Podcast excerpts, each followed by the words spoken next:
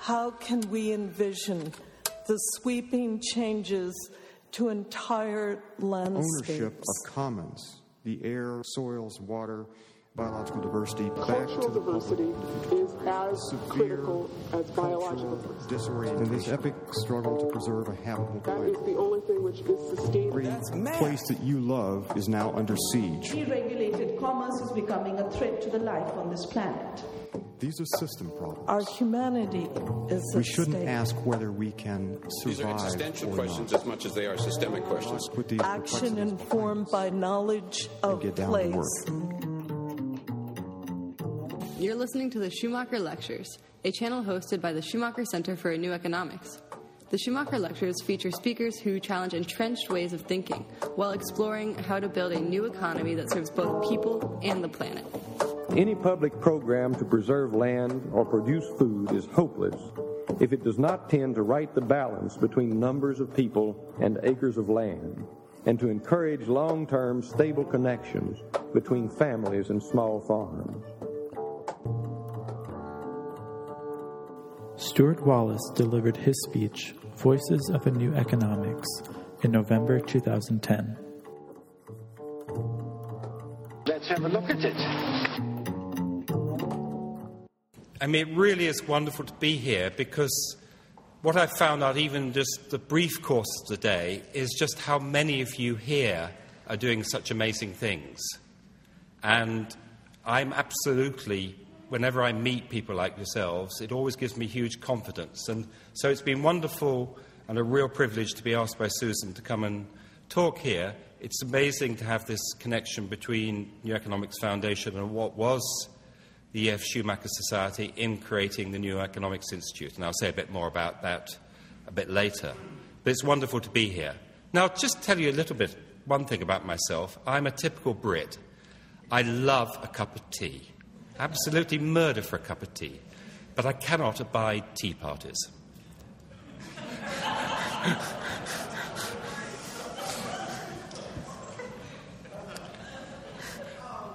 Sorry, couldn't resist. I'm going to talk about some of the things that Gus and Neva have also talked about, this issue of transition. Why we need to transform the economy. It's not enough just to fiddle. Why we need what we're calling a great transition, but what it would involve and how to make it happen.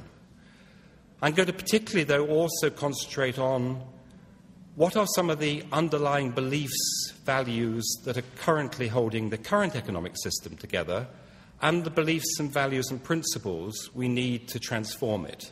Because I do believe very firmly that when something happens, an action, you don't immediately just get the consequence. What determines that consequence is people's belief systems. It's not A C, it's A B C. And it's terribly important, therefore, to work at the, all those different levels, to understand the B in here as well as that. What are the myths, what are the stories that are gripping us at the minute that make it how it is, and what do we need to find and spread much more widely? I'm going to cover five parts to my talk. First, a little bit more on the systemic nature of the problem. You've heard a lot about that, but it's just worth weaving a few things together. Then go on to say a bit more about the underlying economic causes, the myths that lie beneath it, because we have to understand where we are to know how we get to somewhere else. I'm going to talk about principles for transition. What might be the design principles of that different economic system? And then I'm going to say, if we use those principles, what will it mean? And you've heard a lot of what it means already, but it's just trying to keep that story together. And then I'm going to talk a bit more about how to make it happen. Can you hear me all okay, by the way? It's okay, because I don't know how close to speak to the microphone. Bit louder? Bit closer? Okay, good. Susan mentioned that situation in Rwanda. I just want to touch on a couple of things to do with that, because not only did it help me see that sometimes the impossible can be made to happen, but it also was one of those aha moments one has in life about the nature of the global economy. Let me explain a bit. Oxfam was one of the leaders in providing water and sanitation in emergencies. That's one of the things we specialised in. That was Oxfam Great Britain, uh, though some of the other Oxfams have developed that since. And when the Rwanda genocide happened in April nineteen ninety-four, and nearly eight hundred thousand people were killed, the Rwandan Patriotic Front army, who were based then in Uganda, invaded from the north, and as a result there was a huge outflowing of people. Some of those were, most of them were genuine refugees, some of them were people who'd been involved in the genocide, some of them were army. So it was a complicated situation. But about three hundred thousand went across the border first into one, another part of Uganda, and we provided the water to them. And then, a few weeks later, five hundred thousand people crossed into Tanzania, and we managed just to provide the water for them. But we were, at that point, we'd run out of money as an organisation, we'd run out of water engineers, and we determined, well, there's not much more we can do. Then this million people that Susan was talking about crossed into what was Zaire, is now the Democratic Republic of the Congo. And because of the sensitive political nature, they weren't put by a town, they were put between two volcanoes, thirty-five miles round trip from the nearest water supply.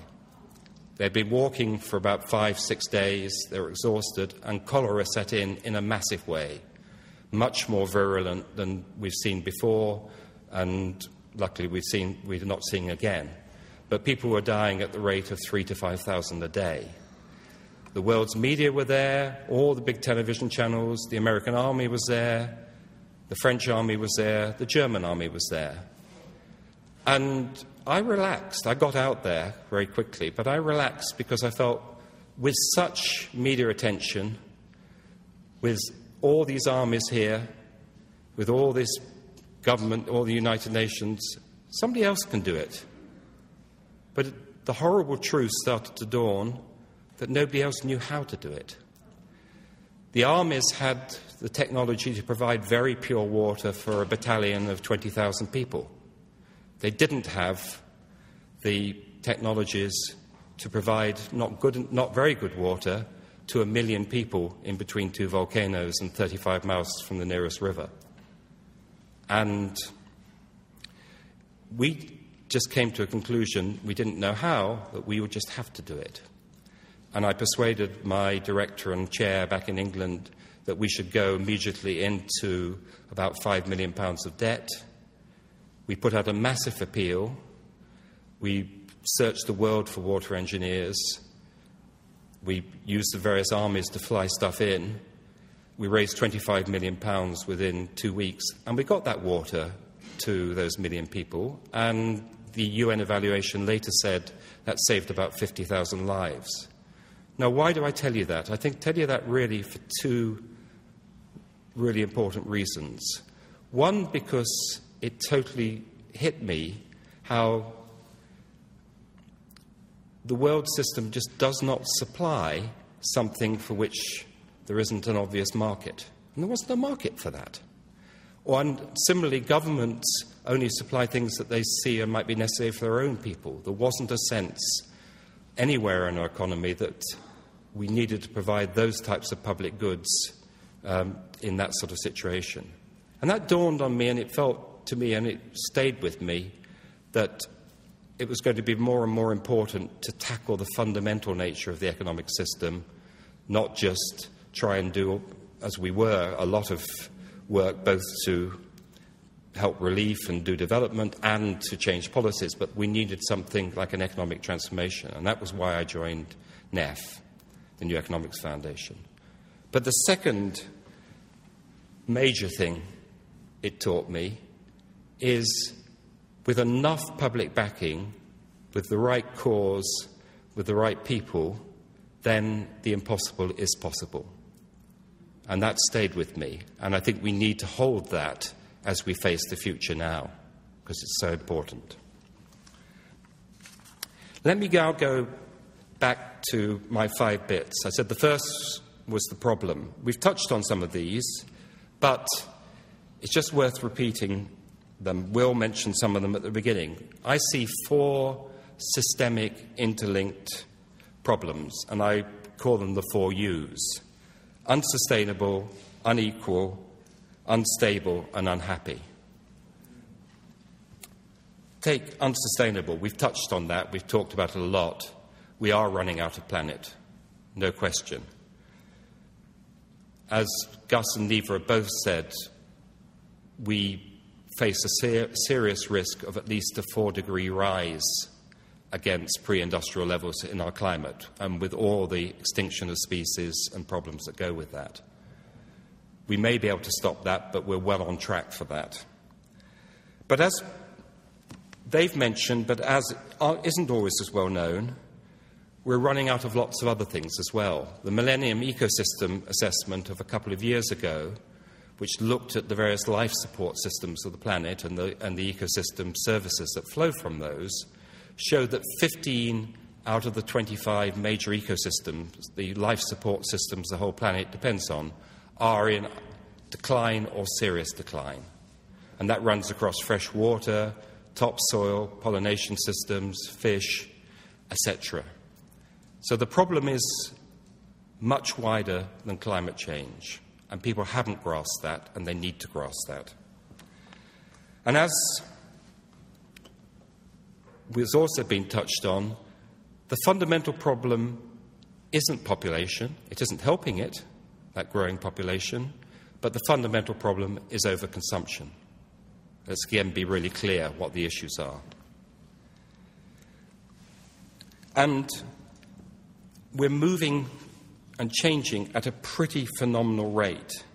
There's a measure called global footprint, and it basically it's looking at how much we're living within the planet's resources or not.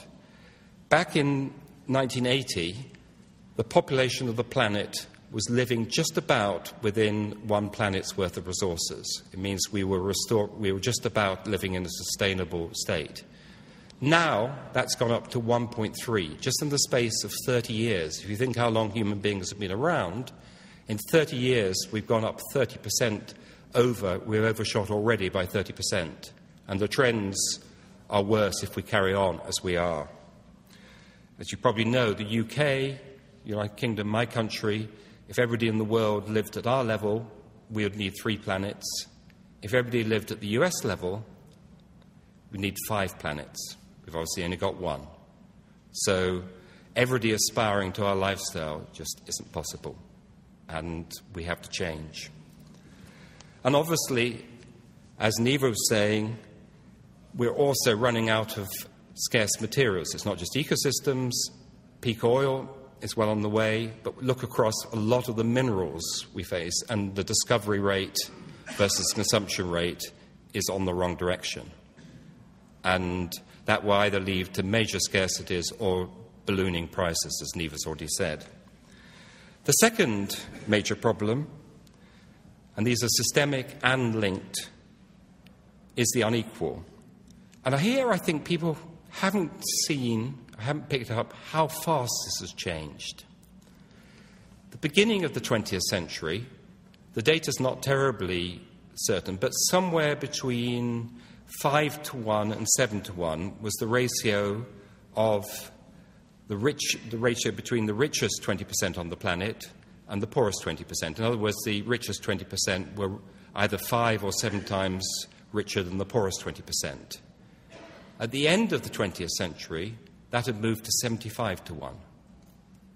Dramatic change. Now, some shifts in, in some degree on what's been happening in some parts of the world have moved that back a little bit, but it's still massive. It's still a huge change. In other countries, it's getting worse. And there's been a very good bit of work by a book I thoroughly recommend to you called The Spirit Level by Richard Wilkinson and Kate Pickett. Richard Wilkinson and Kate Pickett. That book shows very convincingly that the biggest driver of many of the social ills we face, and that includes crime, includes drug use, includes many things, isn't poverty per se, isn't necessarily even unemployment, though that is a major factor. It's inequality. The degree of inequality in a country is co- corresponds very, very closely to all sorts of social ills within that country, from the prison population to the um, number of teenage pregnancies that are unwanted, all sorts of things, to drug use. So inequality is a massive, massive problem. And it, it, it's seen in all sorts of places. I saw some statistics, which I haven't been able to verify fully, but it, I think the order of magnitude's right, that the ratio of C E Os of American companies, and I, this is a bit I haven't been able to go back and find my notes on it, was a, in nineteen eighty was around forty-two times the average earnings of people in the company. This was um, the C E Os. According to that bit of data, by two thousand seven, it had risen to three hundred forty-four times the average earnings income of the people in the company. A massive change in a very short time, and this is what you see on a lot of the data. So the idea we still talk about trickle-down is laughable. Let's talk about Hoover up. That's what's going on. The unstable. Gus talked about this. Um, we need, and Will did earlier as well, we do need our economic systems to be both resilient and efficient. That's what ecosystems are. If you look at, if you learn anything about ecosystems, they have a balance between efficiency and resilience. Economics is terribly bad on resilience. It doesn't have easy ways of measuring that. But it's fundamental. As a result of designing our systems only for efficiency, connecting them all, trying to maximize everything, we've got systems that are neither resilient or efficient because they keep falling over. So the subprime crisis in the U S housing market, plus a few other bubbles in housing and other things, have spread right throughout the world. There's no firewalls. There's no resilience built into that system. And you can see the same over currency crashes, what's happening to Ireland, to Greece. Right across the world, the frequency of unstable events is increasing. So we haven't designed for resilience. Do you know why San Francisco burnt down? Because originally, and I'm not sure what the technical term is for, this is back in the early nineteen hundreds, um, the technical term for the tanks you fill in the middle of the street, are they hydrants or, anyway, they, yeah. The, before nineteen oh four, they used to fill all the tanks in the city from one place. They're all connected by pipes. So you filled in one place, put the water in, and it all flowed through to the different tanks. And then there was a fire on East whatever street, and you just took the water out. Much more cost-effective design. Trouble is, earthquake comes along, pipes rupture, the water flows out the system, fire just spreads through the city. That's what happened, or one of the factors that happened. We've got to design for resilience and efficiency. So, the last one, that's the unstable, the unhappy, that's been touched on as well. As Bill McKibben beautifully said, more and better are part of company. More income is not equaling better lives anymore. And as we've also been told, you, well-being is flatlining in many of the so-called developed countries. What I think people don't know is that mental health rates and mental health rate problems are increasing quite rapidly in many places. So in English-speaking advanced countries, it's now reckoned that close to one in four people are suffering some form of mental health problem or illness. That's a pretty phenomenal rate. We're not a happy people. So if you put all that together, we're running faster and faster, we're burning up the planet, we're causing huge instability in all the social problems that happen, we've huge inequality as well, and not even make ourselves any happier, if anything, a bit less happy. Isn't that stupid? Very stupid. So that's where we are. And furthermore, just a I'm not wanting to make you too gloomy, but just a little bit more gloom. These things are very interconnected. So, because of the... We did some work, I suppose, about five years ago looking at if you wanted everybody in the planet to have one more dollar, who's living already on one dollar a day, how much does the whole global economy need to go up?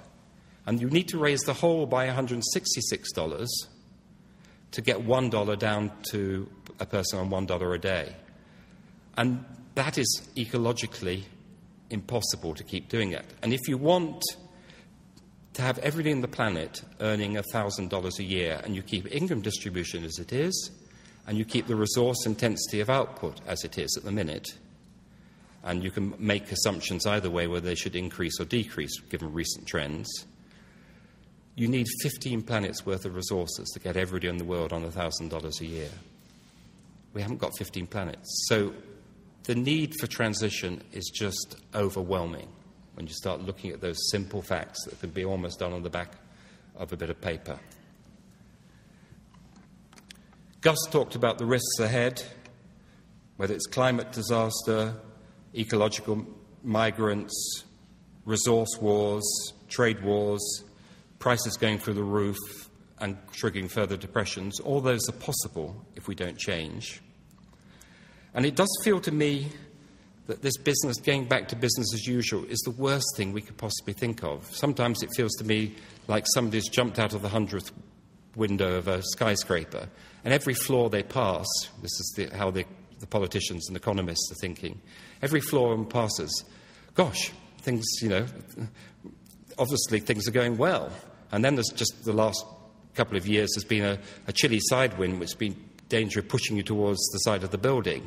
And so everybody's been a bit scared of that, but now it's gone away again a bit, and we're carrying on falling. And we've got to change. So the need for transition is so vital. Let's go to the underlying causes of that, though, because you know a lot of what I've just been talking about. But just, just look at what's causing it. And I believe that quite a lot of economics, as we teach it and practice it now, is both intellectually bankrupt and morally bankrupt. And that's quite a statement to make. And I would see that in far more than many other disciplines. A lot of what we base things on are old myths, half-truths, and then we've got some new situations that have come along as well. It was Maynard Keynes himself, the famous economist, who said, practical men who believe themselves quite exempt from any intellectual influences are usually the slaves of some defunct economist. And I think that was a very true statement that applies to many politicians and leaders now. Three old myths that have been around a long time but are very pervasive. Pervasive? Yeah, okay, pervasive. Firstly,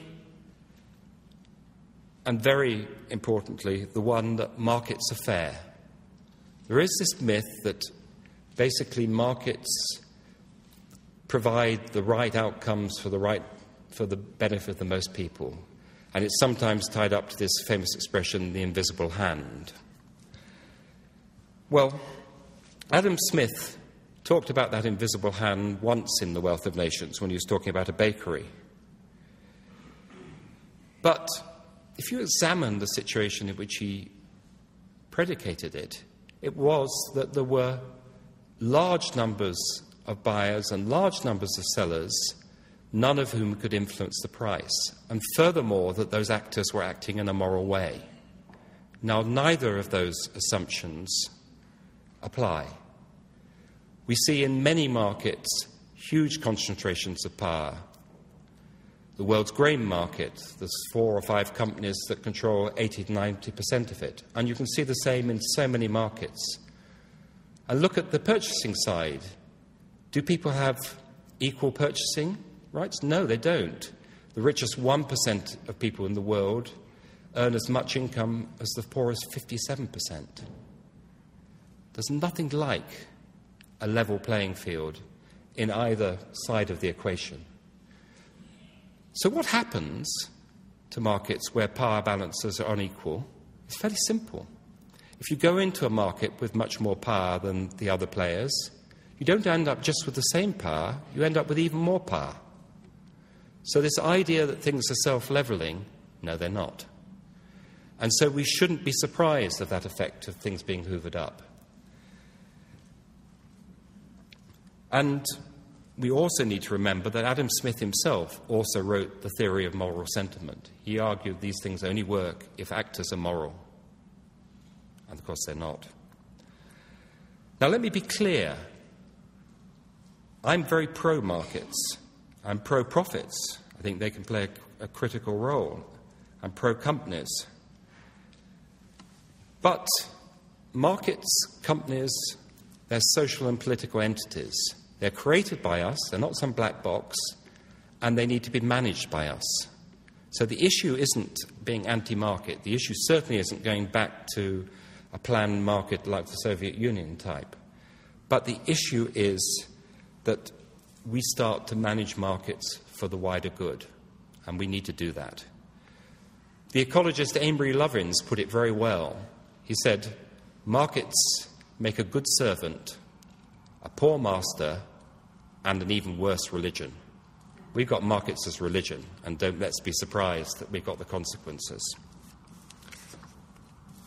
The second of my three myths is that prices tell the truth. Well, you've heard about that already. Prices don't tell either the social or the environmental truth. Neva touched on it a lot, so did Gus. And it was Oystein Dahl, who used to be a senior executive of ExxonMobil, who actually said, communism collapsed because it didn't allow prices to tell the economic truth. Capitalism will collapse because it doesn't allow prices to tell the ecological truth. And I think there's a lot in that for us to think about.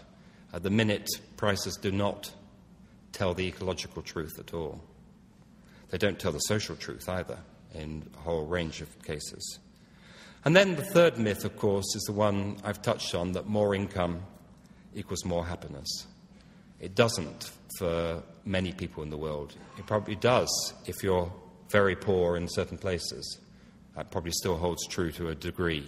It does not in if you are in many other parts of the world. What's the new myth? Well, again, we've touched on it, but it's this idea that we can carry on growing forever.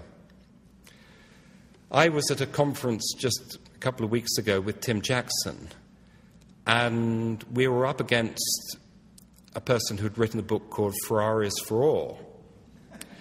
And the bulk of people in that room, who weren't just a normal audience, truly believed there shouldn't be any limits. It reminded me so much of my two, when my daughter was two, one of my daughters was two years old. The no syndrome. And there's this amazing ability to suspend all information, to suspend all the, the facts, and say, I want it. And furthermore, it suits me because technology will sort it for me. Well, sorry, no, it won't. And it's, I think, part of why people do that is partly staying in that two-year-old state, it's partly self-interest, but it certainly suits many people, because if there are limits, then we have to think about sharing things. And that's a tough one for many people, but we do. It was Kenneth Boulding who said, if you believe, anybody who believes that we can have infinite growth in a finite world is either a madman or an economist. What he perhaps should have added was there's quite a few people who fall into both the last categories, some of the present company accepted.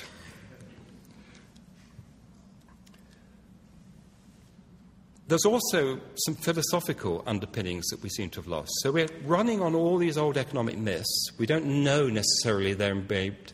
There's obviously a huge social modelling, and Gus was talking about Tim Kasser earlier, who I also work with. This, I, the modelling, I want more, is huge. So there's huge incentives to consume more stuff. But let's be clear, it also suits a lot of people, or some people, the most powerful people, to keep perpetuating these myths. There is an inbuilt need. So this isn't just us all being a bit stupid.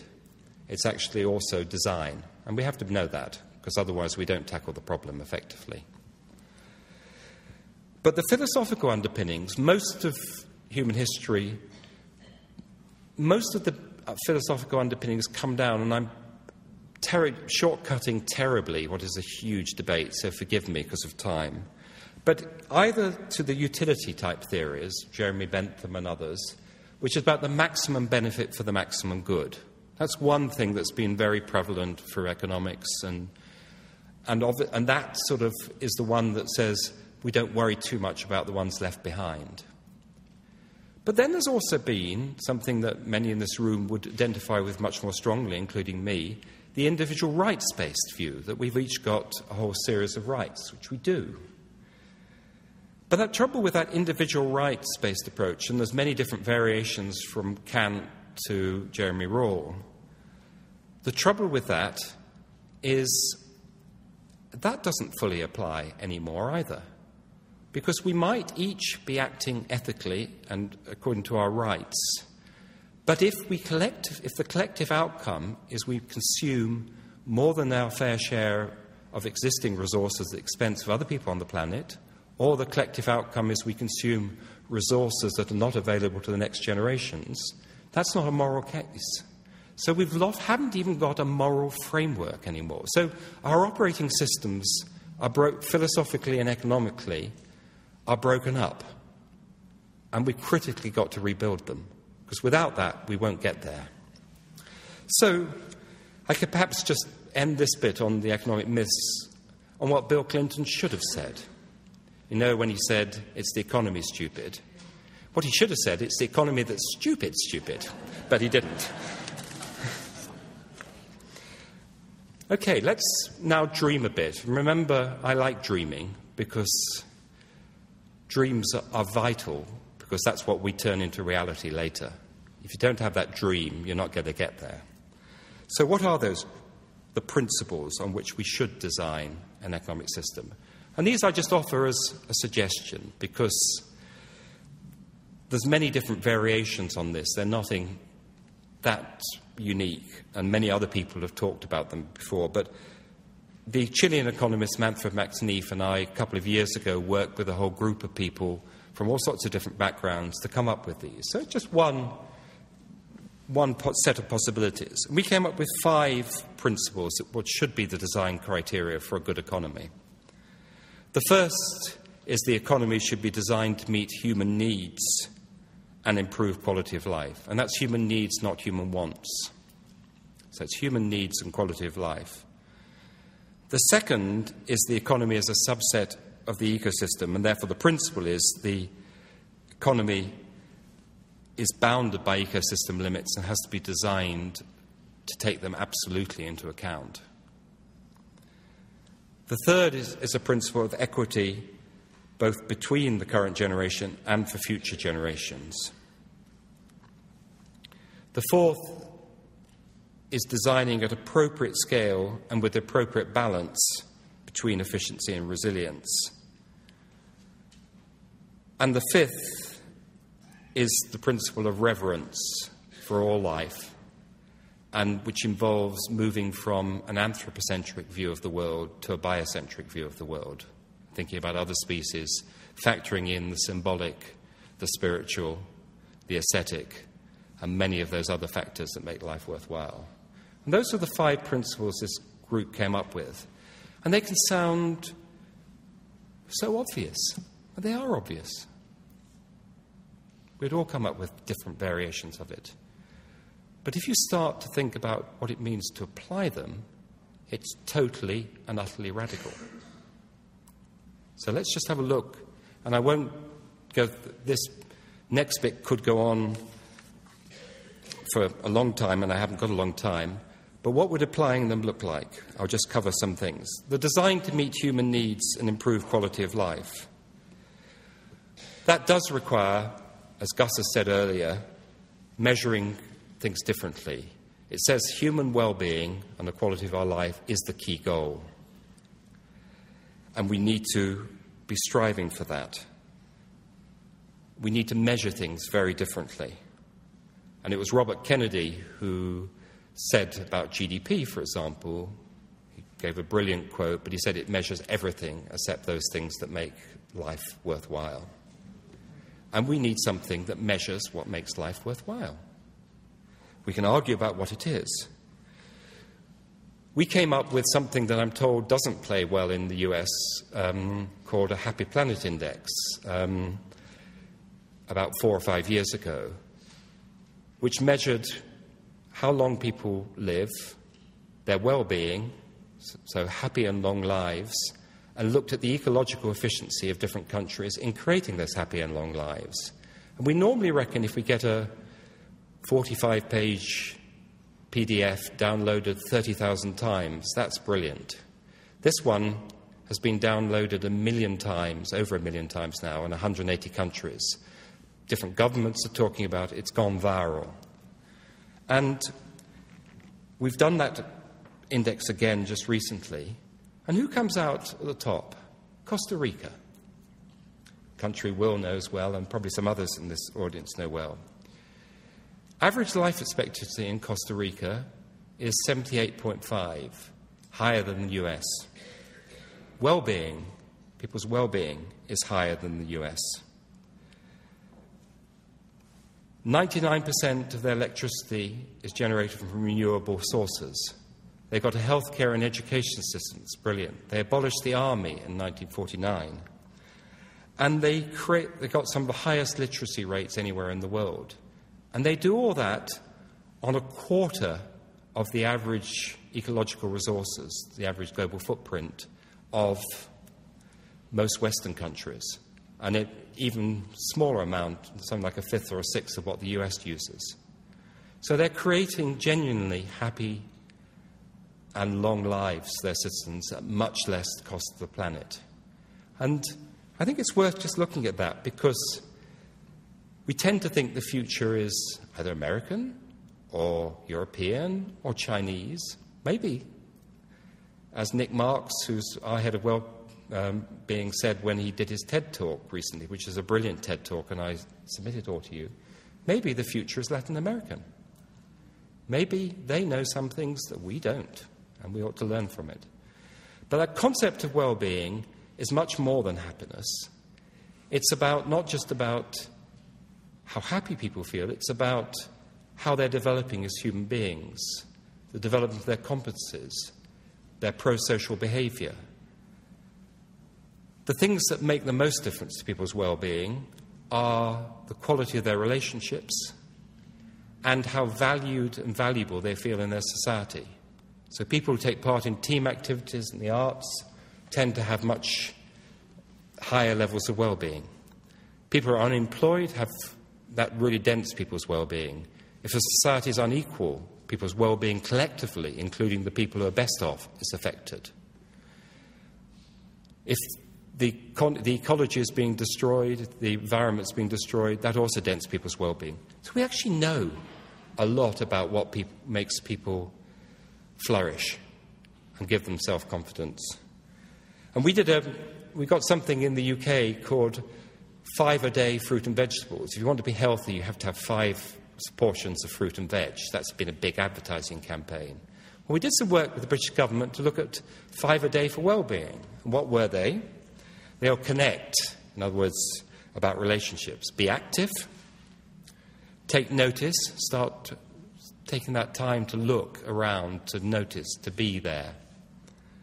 Keep learning, and that most, the last one, is that most uneconomic of activities, give. Give just doesn't fit, just as Gus was talking about love earlier. Economics at all, it's the most irrational thing to do, to give freely, yet it's what makes us most human. So we have to start measuring what really matters. And if we start doing that, that pushes us on very different paths. What about bounded by ecosystem limits? Well, here there's a big dilemma. As you'll have gathered by now, carrying on as we are is just totally impossible, consuming as much planet. But just stopping consuming stuff is going to throw us into a big recession. Throw people out of work, that's not going to increase well-being. So the work that Gus was talking about, Peter Victor, who's a fellow board member with Neva, Gus and I, on the New Economics Institute. The work that he's done on Canada is very interesting, because the first model he did was business as usual, and as Gus said, you don't, you cause massive carbon emissions, you cause growing unemployment, and you don't solve even the debt problem. The second one was stopping growing immediately and stopping consuming immediately. You just put lots of people out of work. You solve the carbon problem, but you don't solve the well-being and social justice problem. You cause bigger problems in society. So there is, but the good news is there is a path through. And that does require, as we've already hinted at, it requires the right degrees of investment in the right areas of the economy. It requires sharing work differently. It does require, as Neva said, in some cases, taking a trade-off between income and time. There isn't the perfect solution where you can have more of everything, but there is a solution where you can have a better life, you can do so in a fairer society, you can create enough jobs for everybody, and you can do so within planetary limits and fair share of Canada. That sounds pretty good to me. I'll go for that. It requires us to think very differently about productivity. We've tended, we've got a system at the minute that has to grow because all the time we're trying to get increased returns on capital, which means shedding labour costs, and unless we grow, we don't create enough employment for people. If actually the scarce resource isn't capital, the scarce resource is natural resources, is ecological limit, ecological capital, not financial capital, and if our well-being comes from creating good and fulfilling jobs, then what the system has to be designed fundamentally to do is not to create greater returns to capital. It has to satisfy capital returns, but the system has to create jobs for enough people per scarce unit of ecological resource. That becomes what you're trying to maximise. You're trying to maximise employment and the right types of employment per scarce unit of natural resource. And that is a radically different economic system. It can work within the market system, but it requires a transformation of our thinking. And it clearly requires an industrial and financial strategy, again, as Gus was talking about it and Neva's been talking about. It requires you, as a government, to be strategic. And you see, I just don't understand this. Somebody explain it to me. If I... I'm running New Economics Foundation. I'm expected to have a strategy. If you're running a charity, you're expected to have a strategy. If you're running a local government, if you're running an arts organisation, expected to have... Running a government? No. You don't need to know where you're going and what you're trying to do. That's pretty bonkers. Actually, you do need to have a strategy, and some, only a few governments have been good at it. South Korea, when I worked for the World Bank, did a massive land reform. It hugely invested in education. It decided which sectors it wanted to develop. It targeted financial resources. It targeted incentives, tax relief. It created institutions. It decided what it wanted to do. It did it very successfully. And it's been an economy that's transformed. Admittedly, its civil and political rights weren't anything to write home about, but um, that's a different problem. But we could, we need a strategic state. We don't need a nanny state that does everything. We don't need a small state. We need a strategic state that knows what it wants to do, that sets up the incentives. We need an industrial policy that doesn't pick winners or losers, but picks which sectors one wants to develop. And you need a monetary policy that's far cleverer. There isn't time to go into the whole issue of monetary creation, but there is only one free lunch in the world, and that's the one bankers have with money creation, because they can create money out of nothing. And unless you have a one hundred percent reserve requirement, which I would argue you need to do for those sectors that aren't productive, so you can only lend out to the non-productive sectors the money that people have lent in, but for the sectors you're trying to develop, then probably you can allow credit creation. That's arguable. But you also need complementary currencies, all sorts of other things. That's a big discussion, which I haven't got time to go into. But you need to have your monetary instruments, your fiscal instruments, not designed for the economy as a whole, but designed for the sectors you want to develop and not for the sectors you don't. It needs intelligent design, and that's part of the way through. The equity principle, at the base, we need social and economic rights for everybody. All the nations signed up in nineteen forty-seven or forty-eight, whatever it was, to the U N Declaration for Human Rights. We've forgotten that we signed up to social and economic rights for every single person on this planet, as well as civil and political rights. We need to remember that. Every single human being on this planet deserves those basic social and economic rights. That's the underpinning. That deals to some extent, and that requires, if you did it properly, it requires, where a government can't do it, the international system helping provide those rights. Big discussion there on development. But it doesn't answer the question of too much and how you deal with equity in an advanced country. And clearly we need, to, as we've seen, to get distribution much better. How much better? You know, some would argue you only have a difference in income based on talent and effort, and that should be the only divider. That's, even that's difficult, because what determines people's ability to put effort in or even their talent? So, not an easy area, but it's an area where we've got to stop pretending there isn't a problem about inequality and start having a debate, an honest debate about what levels of equality we want and how to get there. Because we don't, we won't solve those social problems. And we need to look creatively at the mechanisms to do so, because you don't need to just look at income distribution. You need to look at assets, you need to look at time, you need to look at carbon. And some of those give much more palatable ways of doing a distribution than income alone. And there's some clever ways one could do that. And when you think at the global level, if there's a global commons of the atmosphere, then the only principle you could work on that is everybody has got a fair share of the limited carrying capacity of the atmosphere. And then you just say, well, those using more than their fair share should pay a rental to those not using their fair share, which are some of the poorest on the planet. That would be a massive redistribution of resources if we put that principle into place. So simple to say these things, so difficult to do it. I need to speed up. The last two principles, the scale and resilience efficiency. Appropriate scale is what matters. We do not want to do everything at the local. Some things are better done at the national or the global even. When we're dealing with carbon, we need to talk globally. But we need appropriate scale. Some things are much better done at the local. And we need a revival of the sort of things many people in this room are doing. Thriving local economies where we've got much more local food, much more local energy production, local businesses. The work that New Economics Institute is doing in Vermont and other places is all part of that, and many others in this room. Just a small thing, which I'm sure applies in your country as well as in mine, but it's been calculated that at the minute less than one percent of people in the U K are involved in food production. It's probably even lower than that in the U S. It could very easily be twenty percent.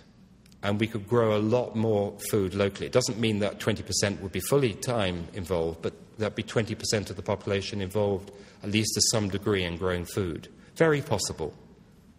So we need to think about that. And what's resilience mean here?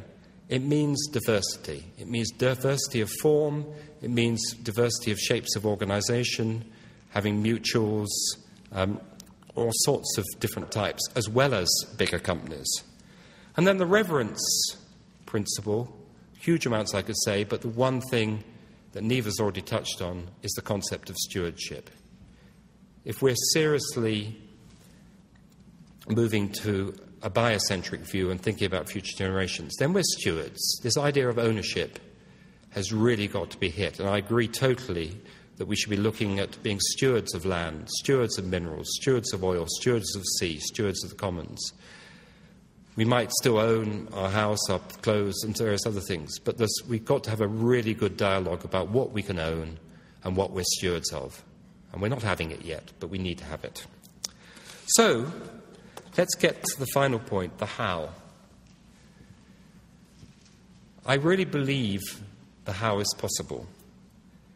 But it requires us to do something, and this is one, really the key purpose of the New Economics Institute, to pull together the brilliant ideas, work that many people are doing in this country and beyond, to aggregate those ideas and to amplify them, to put them across, to tell the story in a compelling, exciting way that makes people say, yeah, I want to change, and change I got, because it has to be positive. And we need to accompany that with campaigning, with good research, with lobbying, not just, when I say we, I mean us collectively. There's a tremendous base to grow on, the work of TELUS, Transition Town Movement, N E F, the work of many of you, all the partnerships. But what we've got to do is bring this together and tell a compelling tale, and tell it in new language. The people who came up with free markets were brilliant. It's so simple and so misleading. We want something that's simple and not misleading, and we can do it. We in New Economics Foundation and with N E I are working on this model for the U K economy and then the U S economy, which will show how we can make that transition. We're going to set up a commission like the Stern Commission, but which will look at this question of moving to a low material um, economy. And we're going to campaign, because that campaigning is so vital. The campaigning is both going to be acupuncture campaigning, and we do fun things, as Susan said. So one of the things we did to show that growth isn't possible is came up with the impossible hamster. Now, you may or may not know, this is a bit of useless information, that a hamster doubles its birth weight every week from birth to puberty. It grows pretty fast, doesn't it? Luckily, it stops at puberty.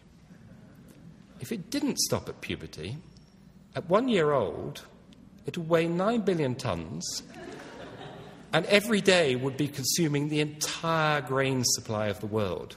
That's the one hamster. That's just a little lesson in what infinite growth is like and why it's impossible in a finite world. Just puts it across a bit more fun.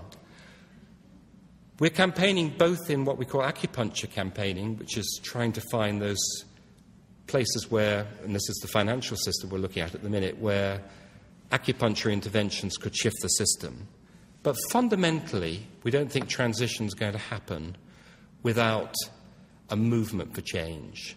And what we want to do, and what we're trying to work with partners, initially in the U K but then worldwide, to do is bring about a movement for change in all sorts of different sectors. So just as the Transition Town movement has done wonders as a social movement about places in transition, we want to take that out to society in transition, bringing all the different environmental and development and other groups together. We want to take it to business in transition. There's lots of people there in businesses who want to come together and can be pushing for something very different. To faith in transition, arts in transition, education and universities in transition, creating groups in universities. That's the sort of thing we've got to do.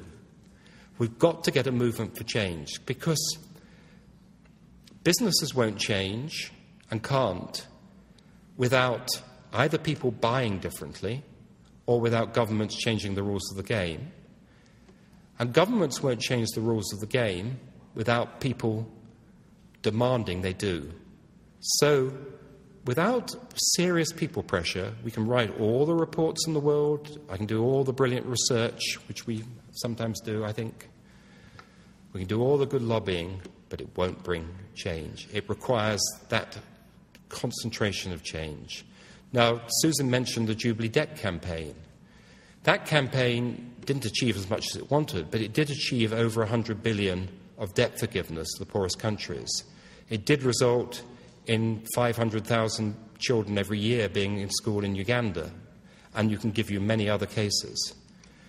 That campaign, when we started it, we went to the U K Treasury, and one senior official left, told us as we left the door, having told us we were going to invoke moral hazard and the world financial system would collapse, ha-ha, if, we, if countries forgave, so, if, if sovereign debt was forgiven, he said, go away and play with your toys.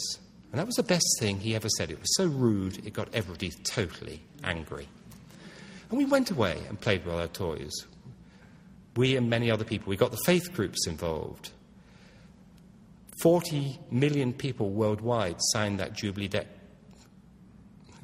one hundred thousand surrounded the G eight meeting, as it was then, in Birmingham.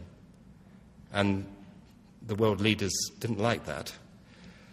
All sorts of research went into it that demonstrated how many more kids were going to school. But in the end, it was good research combined with good lobbying, combined with people power. And enough voices were heard. We've got to do the same thing. We've got to take that over and tell that tale. And that's the task for us ahead. It's necessary, it's desirable, and it's possible. We know we can do it technically. We can have greater well-being, more employment, happier lives, and do so within ecological limits. The issue is persuading enough people to put pressure on to make it happen. It will happen anyway, but I don't want it to happen via those disasters. I want us to make it happen. And we've got to make it happen. We are at that Galileo Copernicus moment where people are ignoring the evidence that's in front of their eyes. They're still saying the sun is going round the earth. We know differently. We need a lot more people to know differently, and we need people to shout it. So as Susan said earlier, I leave you with those two questions that came from Hillel, the philosopher. It was used by Robert Kennedy. It was also used by Ronald Reagan to justify all sorts of budget cuts. Let's take it back. If not us, who? If not now, when? Thank you.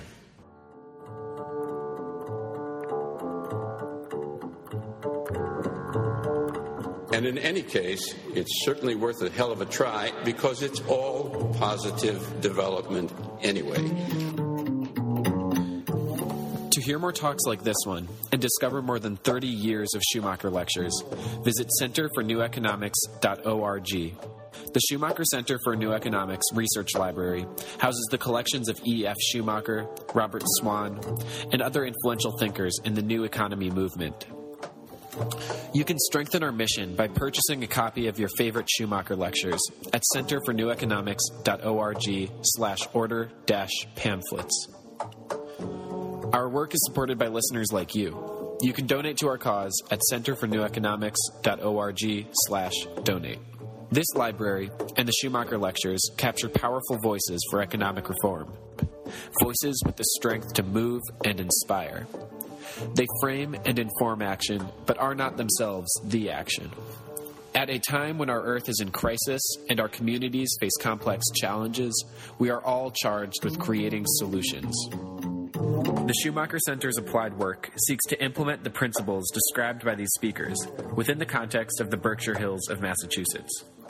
This work includes crafting innovative leases that share equity and improvements while holding land in community trust, building Berkshares, a local currency designed to democratize monetary issue and keep money circulating in the region, and engaging citizens in supporting the development of regionally appropriate businesses, creating local jobs while retaining local ownership and control. You can support our work in a new economy by making a donation at center for new economics dot org slash donate, or call us at four one three, five two eight, one seven three seven to make an appointment to visit our research library and office at one forty Jug End Road, Great Barrington, Massachusetts.